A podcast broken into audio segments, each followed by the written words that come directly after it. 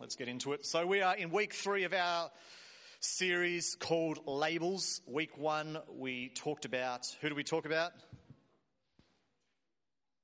A, a character in the Old Testament?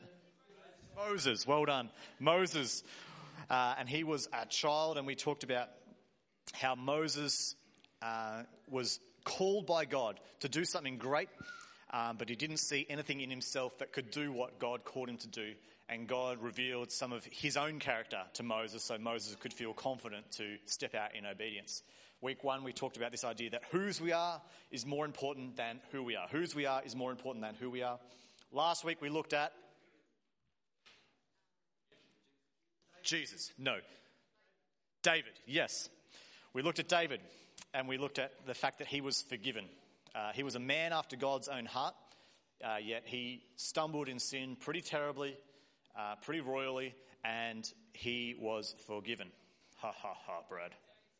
Ha ha ha. Uh, we looked at, some of you don't get that joke. Forgiven people, David was a king. Forgiven people give. Forgiven people give Jesus and give praise. Um, and David uh, was forgiven to the point that he was driven to do something with his forgiveness. It didn't stop with him, but it drove him to, to tell others about the, the greatness of God that he's experienced and to, to tell God about how great He was. Uh, and we looked at Psalm 51. This morning, we're going to look at Sarah. I'm going to call her Sarah the whole morning. I'm not going to call her Sarai. I'm just going to call her Sarah because I'll get confused. Because uh, I will. I'm easily confused. So let's read Genesis 21, 1 to 7, and then we'll, we're going to have a look at some of Sarah's life. Genesis 21. Starting at verse 1, it says this Now the Lord was gracious to Sarah as he had said. And the Lord did for Sarah what he had promised. Sarah became pregnant and bore a son to Abraham in his old age, at the very time God promised him. Abraham gave the name Isaac to the son Sarah bore him. And when his son Isaac was eight days old, Abraham circumcised him as God commanded him. Abraham was a hundred years old when his son Isaac was born to him. Sarah said, God has brought me laughter, and everyone who hears about this will laugh with me. And she added, Who would have said to Abraham that Sarah would nurse children? Yet I have borne him a son in his old age. Lord God, would you help us to hear your voice this morning? And would you help us to see how good you are and how you've called us and how you've chosen us to be yours. In Jesus' name, amen. Kids, well done. All right. Don't know if you're like uh, me, but I love to eat. I love to eat. But when I am hungry, it's very hard to decide what to eat. You ever noticed this? The more hungry you are, I don't know if it's true for you, but the more hungry you are, the harder it is to choose what to eat. Uh, especially when there's a group decision. It's like, all right, we're all going to have dinner together at six o'clock and like, we've got to order something. What are we going to eat? Oh, Thai, oh, fish and chips, pizza, McDonald's, KFC. I mean, I always default to McDonald's or KFC, but no one else in the groups that I hang out with, I need to get new friends, like, are like agreeing with me. They're like, KFC for dinner? Sunny? All right, let's hang out. Let's have KFC. I like that. Um, and we put so much thought into what we're gonna what we're gonna eat, um, and then we just settle for toast. No, not really, but you know, it's it's hard, especially if you're going out uh, for dinner and you want to choose somewhere to eat uh, in a place that you don't know, uh, in a town that you're not uh, well acquainted with. It's very hard to decide where to eat. Um, and we put a lot of thought into, I think, um, at least I do, into something that's not really that important. It's just, it's just food. We know what's going to happen to it. We know where it's going to end up. Uh, don't give too much thought. Um, we are in the middle of some renovations at home and we're in the process now of choosing some bathroom fittings. And I mean, this is like next level hard decisions. It's harder than choosing what to eat. Choosing what sort of vanity to have and what sort of bath to have and what sort of taps to have and what's like, does the sink have to be the same shape as the bath? Does the bath and the sink have to be the same material? Do the taps have to be the same as the, the room next the other bathroom? Does, you know, all these massive, massive decisions and big decisions. And we put a lot of thought, uh, at least uh, we try to put a lot of thought into making these decisions, and we still can't decide. So if you've got any suggestions, please help. Um, into what bath we'll get, and what vanity we'll get, and what. I mean, we've already chosen the tiles, and we've already chosen. That's it, the tiles. Um, so we're, we'll have a wet room, and we'll just get a hose in there and just whoosh. It'll be great. Um, but big decisions. Sometimes we put a lot of thought into decisions, and sometimes we put no thought into decisions. God, when He chooses you and me, puts a lot of thought into it. And He is very intentional in His choice. He does not sit back in heaven and go, oh, oh, there's another human. Oh, what am I going to decide for them to do? I better think of something quick. No, before time begins, God chooses us for a particular purpose. He has a particular thing in mind for us to do. And for Sarah, he chose Sarah before time began to be the, the mother of nations, if you like, the, the one that would give birth to Isaac and who we would look at and preach on today. He chose Sarah before time began, regardless of Sarah understanding that she was chosen. And so we're going to look this morning about how God chooses Sarah and how God chooses us for a particular task. So we're going to step through some of Sarah's life. We're going to fly through Genesis. Uh, we'll start at chapter 11 and, get, and we'll finish at Gen- Genesis 21 where we read this morning. So we see Sarah come onto the scene in, in around Genesis uh, 11, uh, and we sort of learn that Sarah is barren. She can't have children. It says in Genesis 11, verse 30, now Sarah was barren, she had no child. So, right from the get go, we see that there is a problem with Sarah being chosen to have lots of kids. I mean, there's a big problem. I mean, the biggest problem, um, bar being a male, you could have is Sarah was barren. She could not have children. She could not um, bear child. And so she was unable to do or to be what God intended for her to be.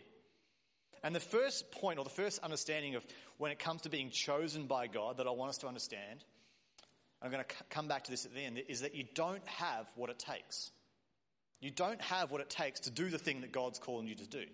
You don't have what it takes to, to be the person God's choosing you to be. You, on your own, don't have what it takes. And we should take great comfort in that truth. Because that means that somebody else, and I'm sure you'll know who, has what it takes, and he will give us what it takes. So Sarah had no children. Um, she had nothing, no evidence to prove that in her life that she could do this or she could be this kind of person. And you might look at your life and think, what has God chosen me for? What have I got to offer? I've got nothing. My life is barren. My life doesn't have the fruit, doesn't have the, the things that I would hope it would have to do what God has called me to do. And you might be in Sarah's, uh, in this season of Sarah's life where you feel like you just have nothing to offer. You have nothing going for you. But Sarah was chosen for something great, not because she had what it took or she had something great to offer, but because God had what it took and He had something great to offer her. So she was barren. Then in chapter 12, we see that God gives Sarah and Abraham the promise. They're going to be chosen. They're going to have a lot of children. It says in Genesis 12, verse 1 to 6. Let's see. After these things, the word of the Lord came to Abraham in a vision. Fear not, Abram, I am your shield, your, your reward shall be very great. But Abram said, O Lord, what will you give me? For I continue childless and the heir of my house is Eliezer of Damascus. And Abram said, Behold, you have given me no offspring, and a member of my household will be my heir. And behold, the word of the Lord came to him This man shall not be your heir, for your very own shall be your heir. And he brought him outside and said, Look toward heaven and count the number of the stars, if you are able to number them. Then he said to him, So shall your offspring be. And he believed the Lord, and he counted it to him as righteousness. So the promise that God gives Abraham and Sarah flies in the face of their reality. It's completely against what they see in their own life. You can imagine that Abraham and Sarah at this point in their life are like, they're already getting on in age, and they get even further on in age. They're thinking, this is ridiculous that God would say this to us. And God, I think, always chooses us for a bigger purpose than what we see for ourselves. He chooses Sarah and Abraham to, to be the father and mother of many nations, the father and uh, mother of the Israelites. And I'm sure that they didn't understand that what they were chosen for would still be talked about thousands of years later. It was bigger than what they could understand. I wonder if Sarah knew that thousands of years later we would still be talking about her faith and her story. I doubt it. And I wonder if we understand what God's purpose for us is, what God has chosen us for. Because I guarantee it's bigger than what you could understand, it's bigger than what you could comprehend or appreciate. It says in Ephesians 2, verse 10, that we are God's masterpiece.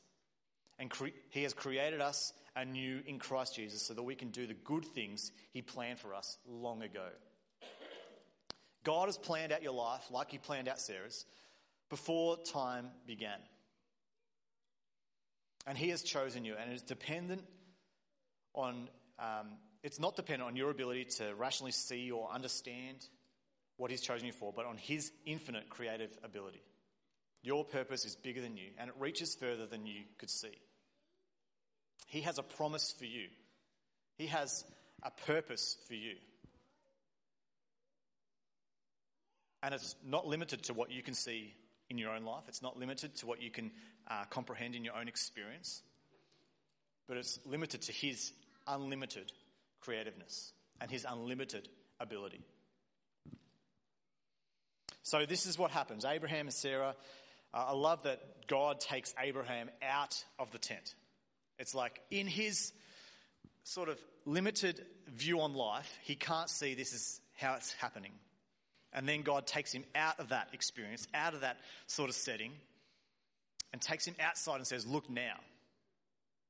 And I think for some of us, God wants to take you out of your little bubble of what you think is possible, of what you think is what you can see, and He wants to take you out of that and says, and say, Look now. Look at the stars. Look at how big I am. Don't limit my ability to do something with your life based on what you can see in your own life. And I think he wants to take us out of that tent and to look at the stars and try to count them. See the impossibility of that task, to see the, the limitless, limitlessness, is that a word, of his ability and who he is. So here we have Abraham and Sarah, and they've got this, I suppose, this contradiction in their life. They've got their reality and they've got this promise. So then what do they do? what happens next is that they think, well, I can, I can see how this could work. There's a, there's a, there's a, servant girl, a servant girl called Hagar. Maybe she's the one. Maybe it's like, we'll compromise. So let's see what happens in Genesis 16. Says, Now Sarai and Ab- Abram's wife had borne him no children. She had a female Egyptian servant whose name was Hagar. And Sarai said to Abram, Behold, now the Lord has prevented me from bearing children. Go um, Go into my servant, and it may be that I shall obtain children by her. And Abram listened to the voice of Sarai. So Sarah and Abram get the vision, the promise to kids, like stacks of kids, lots and lots of kids. I mean, they're probably, as soon as they hear that promise, they're probably buying shares in Kia, thinking we're going to need minivans. Um, and after the vision, they begin to think and talk, and they think, well, how's this going to work? How are we going to see this happen? Maybe, maybe God's made a mistake, or maybe God's vision for our life or his purpose was sort of a cryptic one. Maybe he didn't really mean what he said. Maybe he meant something else. Maybe God doesn't really need Sarah. Maybe just needs Abraham. Maybe he, maybe, you know, it's just sort of like figuratively, I'm going to mother, you know, somebody. But someone else is going to be the biological mother. And so Hagar gets the call up. You're, you're the one, you're the plan. I think, I think God's got going to do this through you, not through me. But God's plan for Sarah had nothing to do with Hagar. God's plan for Sarah was not Hagar's plan. Hagar's plan, I'm sure, was something else. God had a plan for her life. But God's plan for you is not dependent on somebody else. God's plan for you doesn't, is not to be shafted or to be thought of that somebody else can do it. I think the biggest lie that the enemy can throw our way is that somebody else can do that. You know, God, I think God's calling me to, to do this or to do that. But, I mean, if I don't do it, He'll work it out and He'll get someone else to do it. But I want to say that God, He will work, work it out. But the, the influence, the thing that God intended for you to do, won't happen in, in the same way, to the same degree, if you don't do it. If you're not the person that God has called you to be. We can think that God's plan doesn't really require us, that He can make what He wants to happen through someone else. But it won't uh, have the same purpose fulfilled. Hagar gives birth to Ishmael, and he wasn't the plan God intended, Isaac was. So don't fall for this lie that God doesn't really need you, that God can use somebody else. God has chosen you for a particular purpose. He's chosen you and purposed you for something great. And his plan is not for somebody else. His plan for someone else is their plan. But his plan for you is your plan, is your purpose. And so Hagar, in verse 15 of Genesis 16, it says, Hagar bore Abram a son, and Abram called the name of his son, whom Hagar bore Ishmael. And so maybe, maybe this is what God meant when God said he'll, he'll bless us with many children. Maybe Ishmael is the, the promise. Maybe he's the fruit. And I think Abraham and Sarah began to settle for second best. Ishmael's born and there's sort of this empty feeling. Is this, is this it? Is this what God really promised? Is this what God intended? I feel like it was something different to this, but maybe this is it. Maybe this is it. I, I mean, I know God said to Sarah that she'll have numerous children, but maybe that was code for something else. Do we settle for second best? I know you're calling me to reach the lost, but maybe encouraging the found is what you really meant. God, I know you chose me to write songs, but maybe listening to them is what you really meant. God, I know you called me to go on mission, but maybe just funding mission is what you really meant. God, I know you called me to lead a small group, but maybe just going to one is what you really meant. God, I know you called me to serving kids, but maybe praying for the kids is what you really meant. God, I know you called me to give generously, but maybe saving lots is what you really meant. Don't settle for second best. Don't settle for, for anything but God's best plan for your life.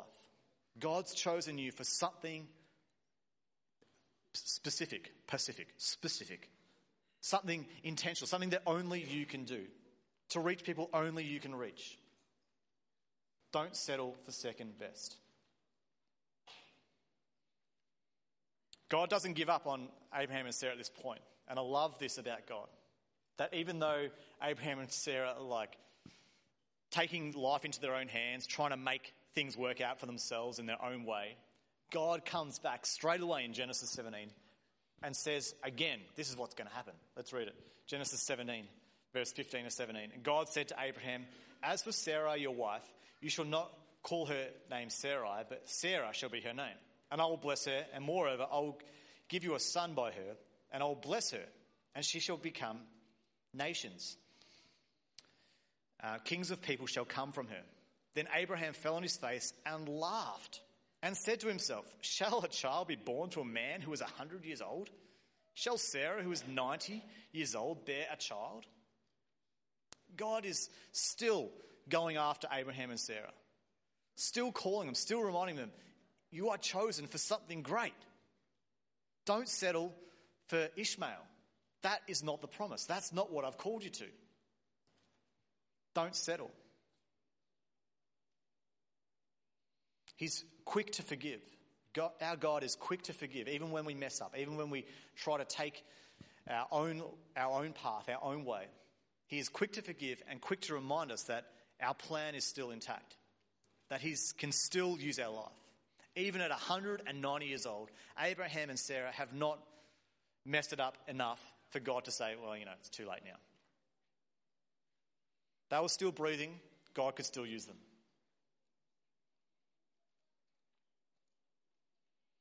I want you to imagine for a minute in this moment what Sarah is feeling. When God says to Abraham, Sarah's outside this sort of tent. Um,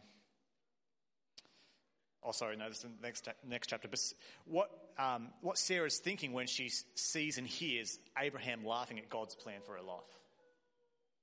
How much this would hurt Sarah. Sarah's own husband laughing at the idea that God could use her. I mean, he was laughing at himself as well, yes, but he was laughing at Sarah all the same. I mean, if Hagar had laughed at Sarah, you know, ouch, that would have hurt a bit. If Lot had laughed at Sarah, maybe that would have hurt a bit. But her, own husband laughing at Sarah, like, God can't use you for that. God can't do that through you, Sarah. You're too old.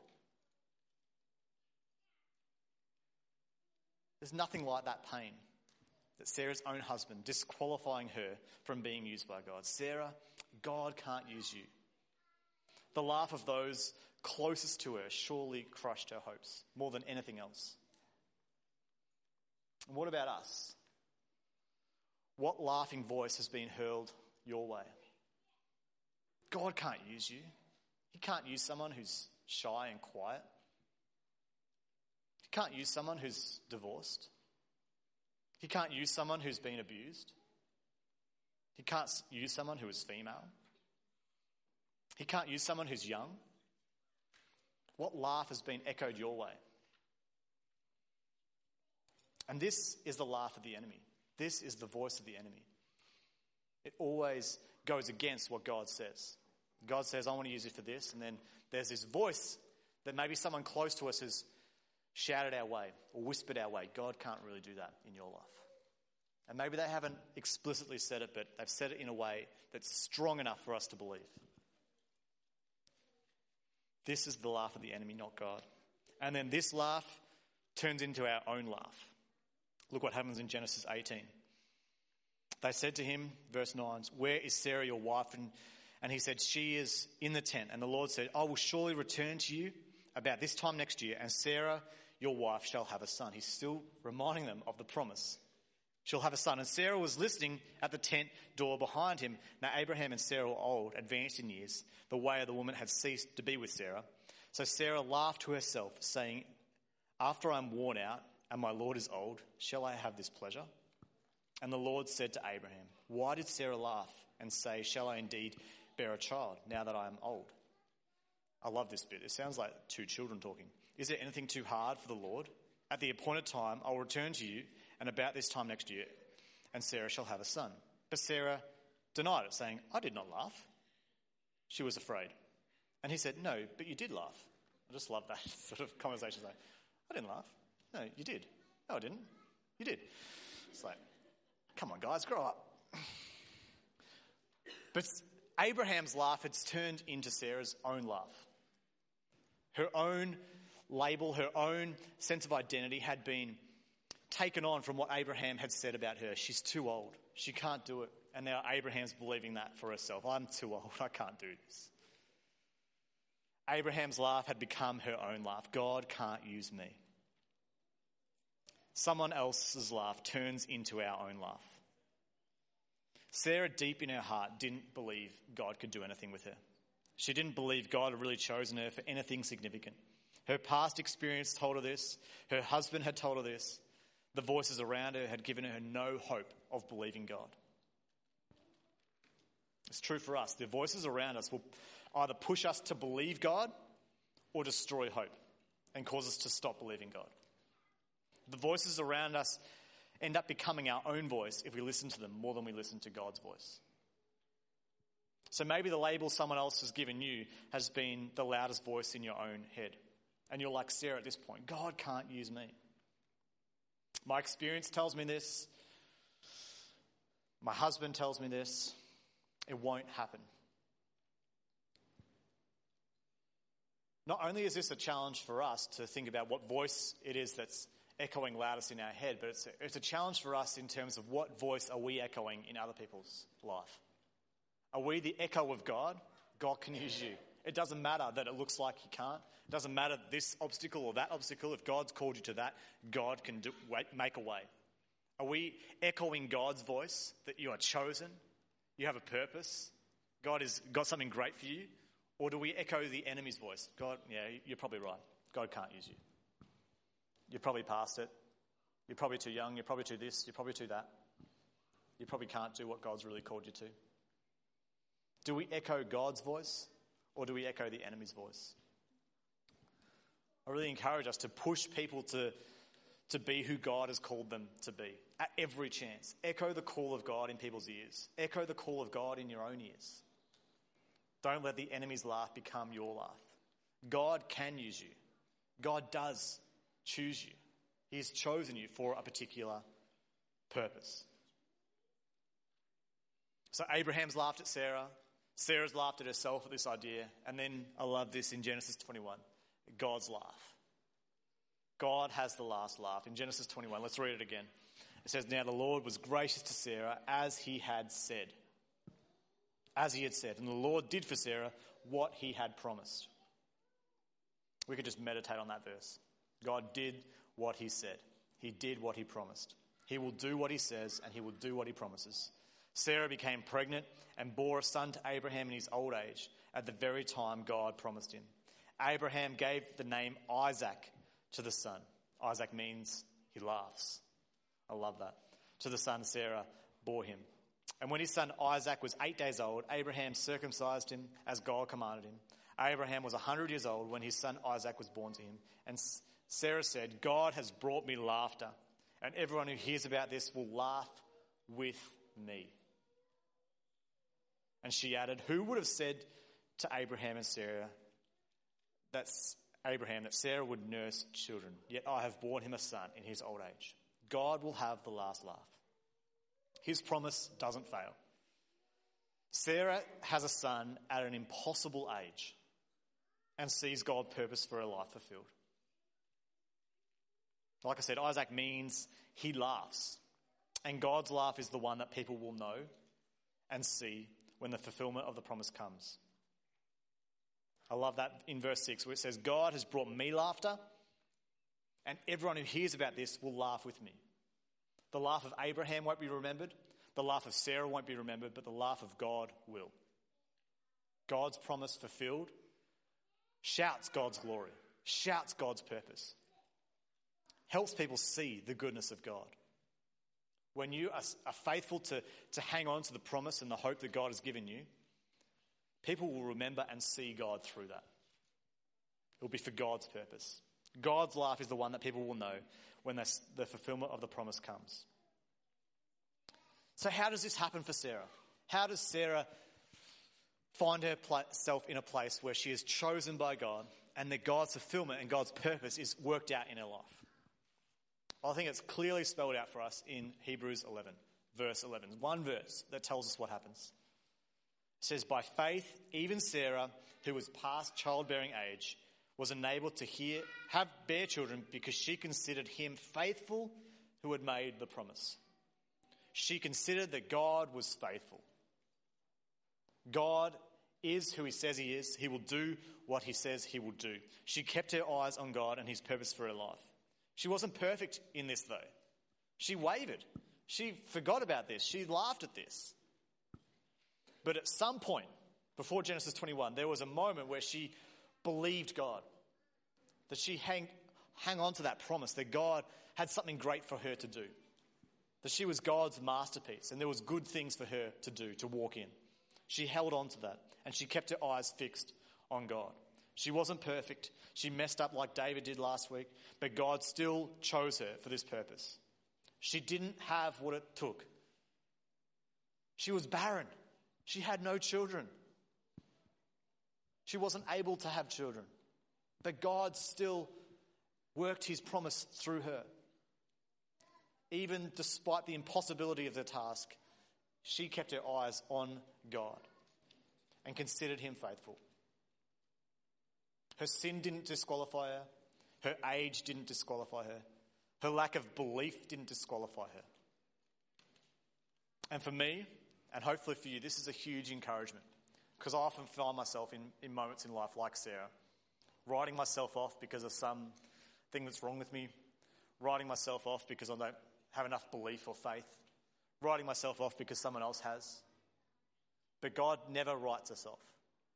God never says, oh, yeah, you're probably right, Brad. You're probably, you're probably done and dusted. You probably don't have what it takes. You're probably no good at that. You probably don't have enough faith. God never says that over me. He never says that over you. God has chosen you. Hang on to that promise. Hang on to that hope. God has chosen you for His purpose. And as long as you are still breathing, God can fulfill His promise in your life. Keep looking to Him and consider Him faithful to the promise. You don't have what it takes to fulfill God's plan for your life, but He does. Get yourself around people who are echoing the call of God rather than a dead end to hope. And be that person as well. Be someone who echoes the call of God for each other. Don't settle for second best. Don't think, oh, this must be it. Maybe when God said this, He really meant that. Don't settle for second best. Keep your eyes fixed. Keep reminding yourself of God's promise. Keep hearing God's promise in your life and hang on to that. God has chosen you, and no one else can do what God's chosen you for. Let's pray. Lord Jesus, we thank you so much for your love towards us, Lord, even when we don't have the faith to believe you. When the voice that we've been listening to is not yours. God, you still choose us. You still call us by name. You still have a purpose for us. We're still your masterpiece, and there is good things for us to do in Christ Jesus. And God, I pray that each and every person in this room this morning would know that call that you have and that they would not settle for second best. And God, I thank you that as we strive to, to live out the call you have for us, that people will see and hear your laugh the laugh of joy, the laugh of fulfillment, the laugh of a faith, of a promise kept. God, you are so good to us. And we pray that we would hear your voice above every other voice this morning. In Jesus' name we pray. Amen. I invite you to stand and worship as we close this morning.